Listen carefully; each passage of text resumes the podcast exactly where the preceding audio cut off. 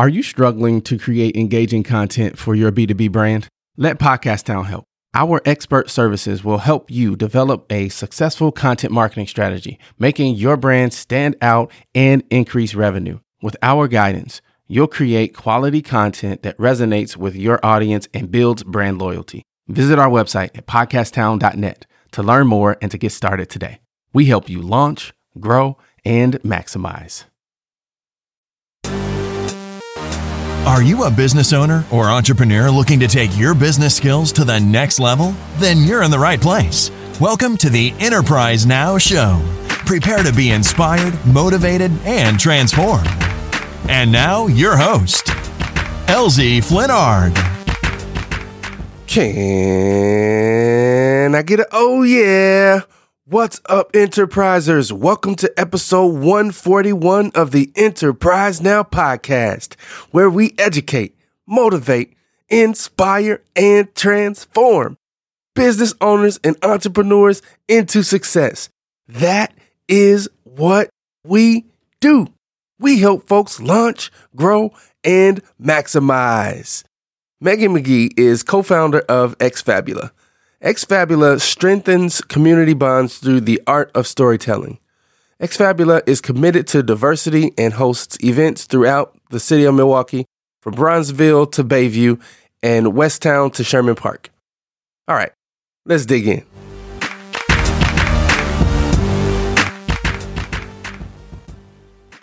All right, Megan, can I get an oh yeah? Oh yeah. Perfect.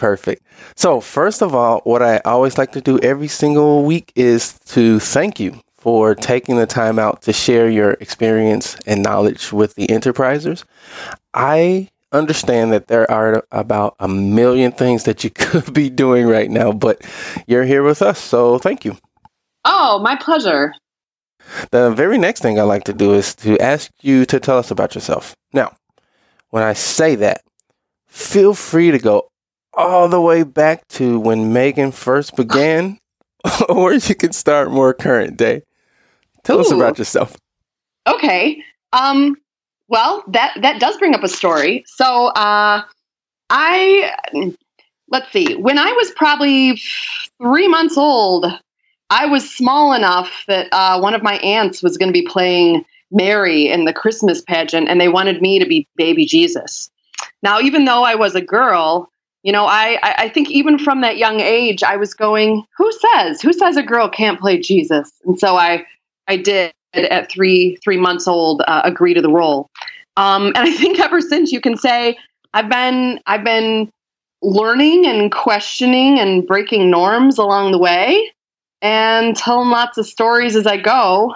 I grew up in Oshkosh, which is a smaller town than Milwaukee, where I now live. And, I think stories were a thing I was drawn to. I was a huge reader as a child, but I think the thing that really kind of blew my mind was when I started learning about culture. I studied Spanish in high school, and when I got to the point that I could actually read in Spanish and learn about characters like Frida Kahlo, I started going, oh, wait a sec, there's more than one way to do things. And, you know, as a white lady growing up in a not very large, not very diverse town, all of a sudden I started realizing, wow, the world is full of complex people with complex stories. And that's kind of driven a lot of my work since then. Got it. Now let's backtrack a little bit and get to know you a little bit better. What do you, what's your favorite thing to do? I would say play games. And I mean games as in, you know, I enjoy board games and whatnot, but I guess I enjoy finding the playful things in life. I have a 18-month-old, and so sometimes it's just fun to try different things and see how they go horribly wrong. So even if I'm just washing dishes or something, can we turn it into a game where she's helping me or playing in the water? If I'm teaching, I've worked in the past as a Spanish teacher, and, you know, I can remember trying to come up with fun ways for students to play games, to work on even little boring things like helping each other, you know, prepare for a test. So yeah, finding different ways to incorporate games into life and maintain that sense of play, even when we're doing like the serious work of being adults. That we could probably do a whole show on just that, the serious work of being an adult. Oh, yeah. I'll raise my hand. Can I go back to not having all the stuff? You know, sometimes, yeah, I think it's important for us to carve out time to play and to be creative.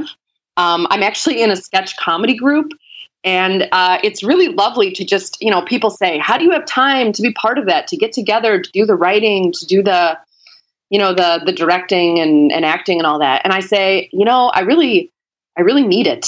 And making it a priority to have that creative space for myself, I do think makes me better at all the other things I do in life. So yeah, sometimes we got to like really fight to have those spaces for ourselves. Got it. Now, I have a feeling I know the answer to this question, but I have to ask it for the enterprisers so that they can enjoy the answer as much as I do.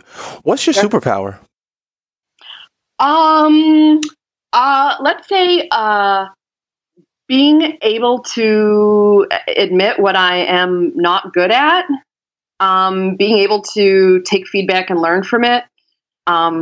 I think for a lot of my life, I wouldn't have thought that was a superpower, but I've realized over time, there are a lot of people that are horrible at getting feedback. And I'm not going to say I'm like perfect at it, but I do think over the years, I've got to the point where I can understand feedback. When somebody gives you feedback, it really is a gift. They don't need to be telling you this thing, and they're giving you an opportunity to learn. And so, I think over time, my ability to like accept feedback and even request it and demand it has kind of become a unique superpower. Got it. Now, how does that allow you to help other people? Well, I think, you know, one thing I say all the time to my coworkers at Ex Fabula, I'm always saying people are complicated. And sometimes I'm saying it because we're disappointed. Something didn't go as planned.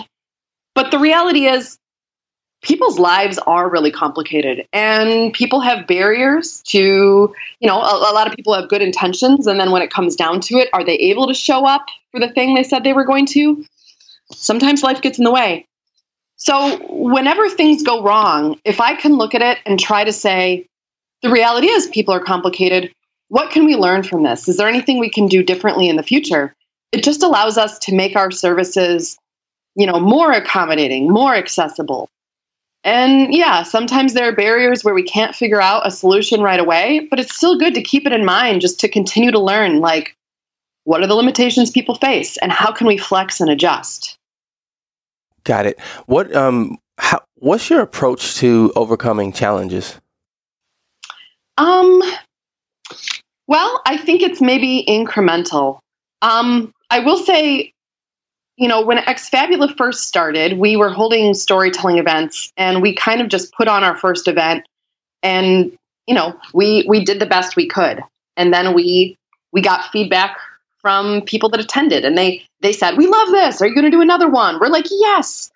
But they would give us feedback. They'd say things like, oh, the sound quality could have been better, or this location didn't have parking, or, you know, whatever they would say, we would kind of address it. And no, we didn't go from that first show to our 10th season. You know, I mean, it took 10 years. It took 10 years to get to this point.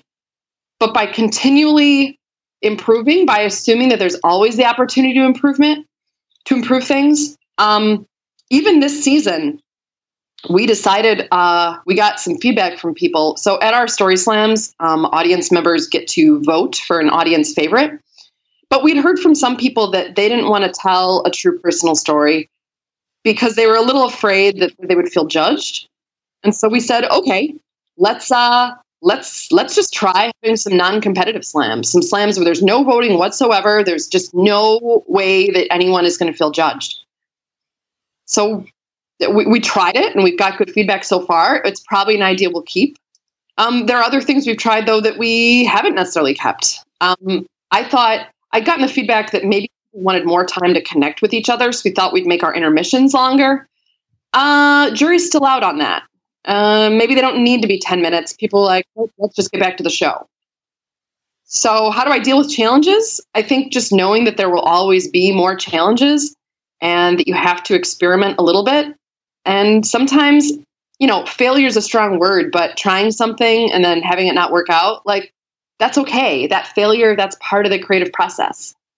Little by little, though, over the years, we've improved a lot of things because we've listened to feedback and then experimented. Got it. Now, if you had to give one or two, what would be your keys to success? I guess just because, you know, because people are complicated, I would say, you know, success is going to be different for every person. But for me personally, I found that questioning assumptions is always a good idea. It can be really easy once you start doing something to not change, to just kind of get stuck in a pattern. And especially because at Ex Fabula, I'm one of the co-founders. I've been around since the beginning. So it can be really easy to get stuck in your way. You've heard of like organizations that have like founder syndrome, where maybe the founder is just, you know, the business or the organization is kind of their baby, and they can't bear for anyone else to change things. They're just very nostalgic. I try to watch out for that sort of thing. And if somebody says, why do we do this? Not just tell them the reason why I think we should continue doing it, but say, well, I don't know. Why do we do this? Do you find yourself doing that sort of thing in your work? Yes and no. I think for me, the difference is being a podcaster by nature. I'm a creative. So changing, I was just saying, I was recording my demo for another podcast that I'm launching, and as I'm talking, I'm telling people, hey, you know, one of the things that I am is a storyteller. And as a storyteller, you know, whether it's music, whether it's podcasting, whether it's telling the story of how we can help you tell your story, you have to be flexible and willing to change. Otherwise, the story can't resonate the way it could if you're continually adapting to the changing environment, right? And one of the things that I hate is for people to say, because we've always done it that way. It's like, well, you've been doing it wrong for a long time then. Well, yeah. And every time you talk to someone new, like, there's an opportunity to get more information, right? And refine your practices. Even when, I don't know, like, we talk a lot about best practices. Like, I don't always... For any time you make a rule, there's always some exception to it, right? Yep. But best practices are nice because it's kind of saying, okay, what's the collective knowledge we've gotten over time? But even those, there's still always room to refine. Yeah, and I think for me, perspective is never permanent. You know, I don't see the world the same today as I did 20 years ago. It would be sad if I did, you know. Yeah. So, you know, even as you mentioned with best practices in 1974 are probably not the same best practices in 2019. Oh my gosh. I think especially with stories, you can definitely see that sort of thing. I mean, so Ex Fabula has done some projects that have been specifically about using stories to address, you know, different issues in society, including things like race and having people tell stories about race. I can say personally, like, as somebody that grew up in Oshkosh with not a real good understanding of even like how race shapes people's lives, my perspectives today are so much more complex than in Oshkosh. When, to be frank, I was kind of I didn't see color, but I thought racism was like saying the N-word, you know? Mm-hmm. I thought it was like, I like LeVar Burton, so I can't be racist, right? Now, there's just so many more layers to it. And I do think it's because of people's stories that I've been able to gather a lot of that learning. And so, you know, a lot of what we're trying to do then is use stories so that other people can also have that continuous learning. And it's really powerful to look back and think, it wasn't that long ago that you didn't have the same sort of vulnerability. You didn't have Like, for example, you didn't have LGBT folks living so out and openly. You didn't have men talking about mental health. All these things are really important. Right. So kind of segue from talking about how perspective changes and how sharing other people's perspectives can help give you a well-rounded perspective, and segue that into how you started Ex Fabula, where it was, where it is, and where it's going. Sure. So it started way back in 2009. It was originally a totally grassroots effort, and it really happened because there were five people. We were very loosely connected. We did not all know each other directly, but it was, you know, always friends of friends and so forth. And we kept having conversations about how we'd been to storytelling programs in other cities, and we really thought Milwaukee should have some sort of storytelling programming. By storytelling, I'm talking true personal stories, real stuff that happened, not fiction, not just for children, but adults, talking about our messy, messy lives. And I think after probably, who knows, dozens of conversations between pairs of people, we kept saying one thing. Milwaukee should have this. Someone should start it. Someone should start this. And at some point, a common friend said, well, you keep talking about starting this. Maybe you should be the one to start it. It's funny that, you know, sometimes people don't realize that you can be the one to start it. I guess I needed that outside invite before I thought, well, maybe I could just put on this event. So, you know, we started having these story slams. We're holding them at bars, at theaters, and we're starting to get, you know, the first event had 60 people. The second event had like 100. The third had like 150. And we're looking for bigger and bigger spaces. We clearly had kind of tapped into a community need. So, you know, we kept having events. But really for the first kind of 4 or 5 years that we existed, that was all we did. It was mostly just those monthly story slams. And I think really the point where Ex Fabula was taking off was because of a bit of a go big or go home moment. We had a bunch of volunteers running it. People were burning out because we were asking a lot of them. And I kind of had this moment where I was like, you know what? I think Ex Fabula could do a whole lot more for the city if we had some staff. And at that point, I started, you know, having conversations like, what would it look like if I were to leave my day job and start working full time here? How could we build out revenue streams to do that? What would be able to accomplish with that extra capacity? And since then, you know, once I came on full time, it's kind of grown incrementally since then. Now we're up to, I have 3 other employees. I have a team of like 12 storytelling coaches. We went from, you know, a shoebox full of cash up to now being like an organization with a budget of around $200,000. So, and we're, you know, and we're employing local artists. So, you know, legit. Gotcha. Now take us to that transition, because there are a lot of people right now that might be listening to this really from anywhere in the world, and they're struggling with that moment of transitioning over from their day job to full-time business. What advice or keys would you give them for making that transition? Well, in some ways, if I'm honest, some of it was just sweat equity. That when we made that first change, honestly, I was working an unhealthy number of hours. And so sometimes it's just being honest, like if you want to grow, you're going to need to be able to invest that time. I think, though, that there are probably people out there who could do things smarter than me. I have a background in literature and in Spanish, and I didn't know a whole lot about business.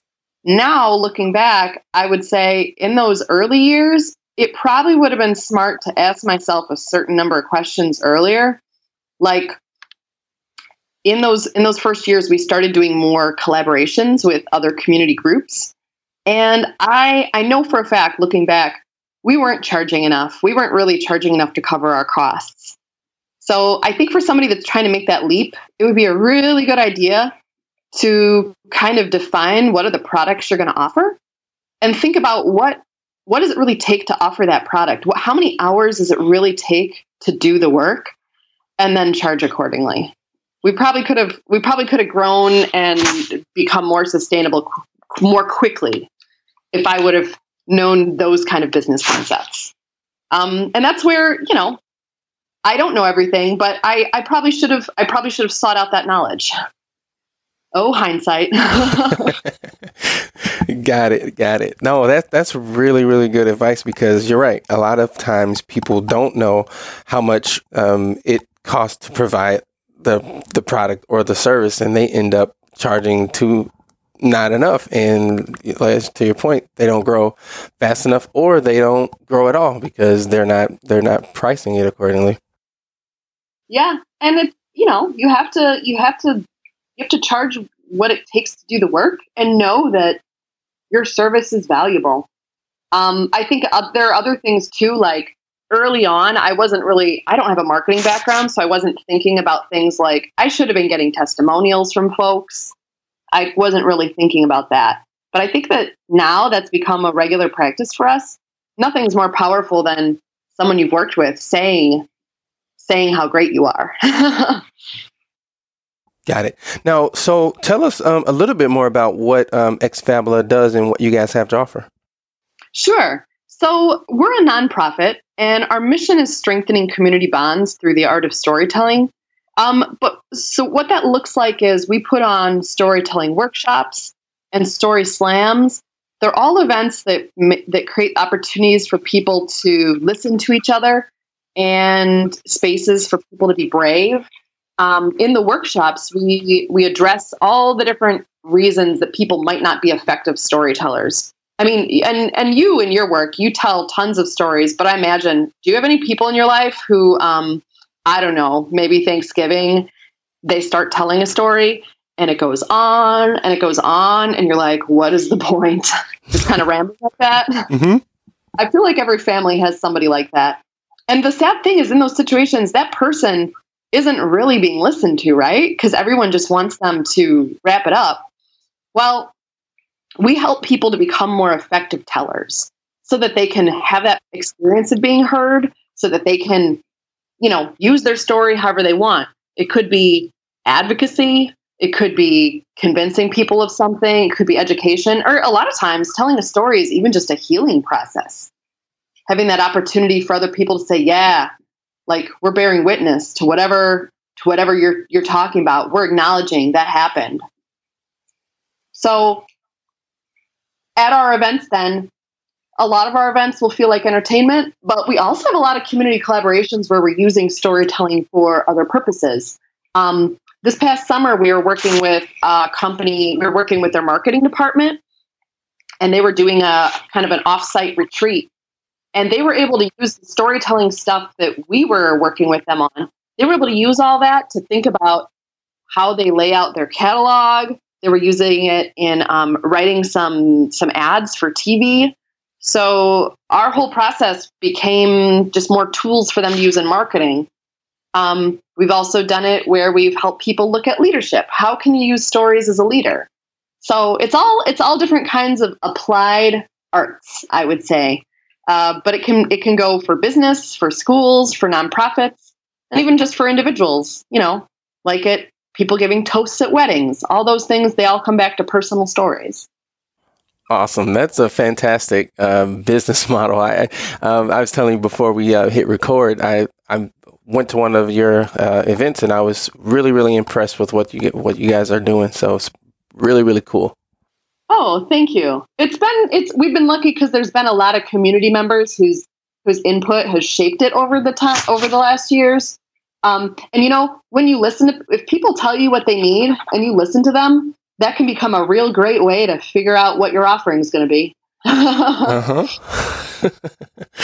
Awesome. So as we kind of wrap up this conversation, Megan, if you had to give the enterprisers an actionable tip to improve their businesses or lives today, what would that be? I would say think about why people might be afraid. Storytelling is often about vulnerability. And if you can think about what are your customers afraid of, what are their fears, if you can draw them out, sometimes you can get really great information. And often the best way to make someone else get real with you is for you to first get vulnerable with them. It might sound counterintuitive, like you want to be seen as the expert, and you are the expert. But sometimes, like, if I tell you about a mistake I made and how I learned from it, or I even share details about who I am as a person, you know, about my family, about even just silly things that happened to me during the day. Sometimes if I share first, it's going to make the other person more likely to share because they're going to feel more connected, more able to be vulnerable if I'm the one that takes the first risk. Does that make any sense? Makes perfect sense. And that is awesome advice. So if people want to learn even more about Ex Fabula, you and what you guys do, and or they want to connect with you, how can they do that? For sure. Our website is xfabula.org, and it's Ex Fabula. It's E-X-F-A-B-U-L-A. Ex Fabula is actually Latin for from stories. So that's kind of where that comes from. Website's the best way to find out what we're up to, see what kind of projects we're working on, and you can find me on there as well. We're also on all the socials, so Facebook, Instagram, Twitter, LinkedIn. That's pretty cool because I did not know that that's what Ex Fabula stood for. So yeah, see, everything's got a story. There you go. All right. Well, thank you so much again, Megan, for stopping by and sharing with us. Oh, my pleasure. Looking forward to hearing some of your stories on stage sometime. I'll have to do that. Awesome. All right. Thanks.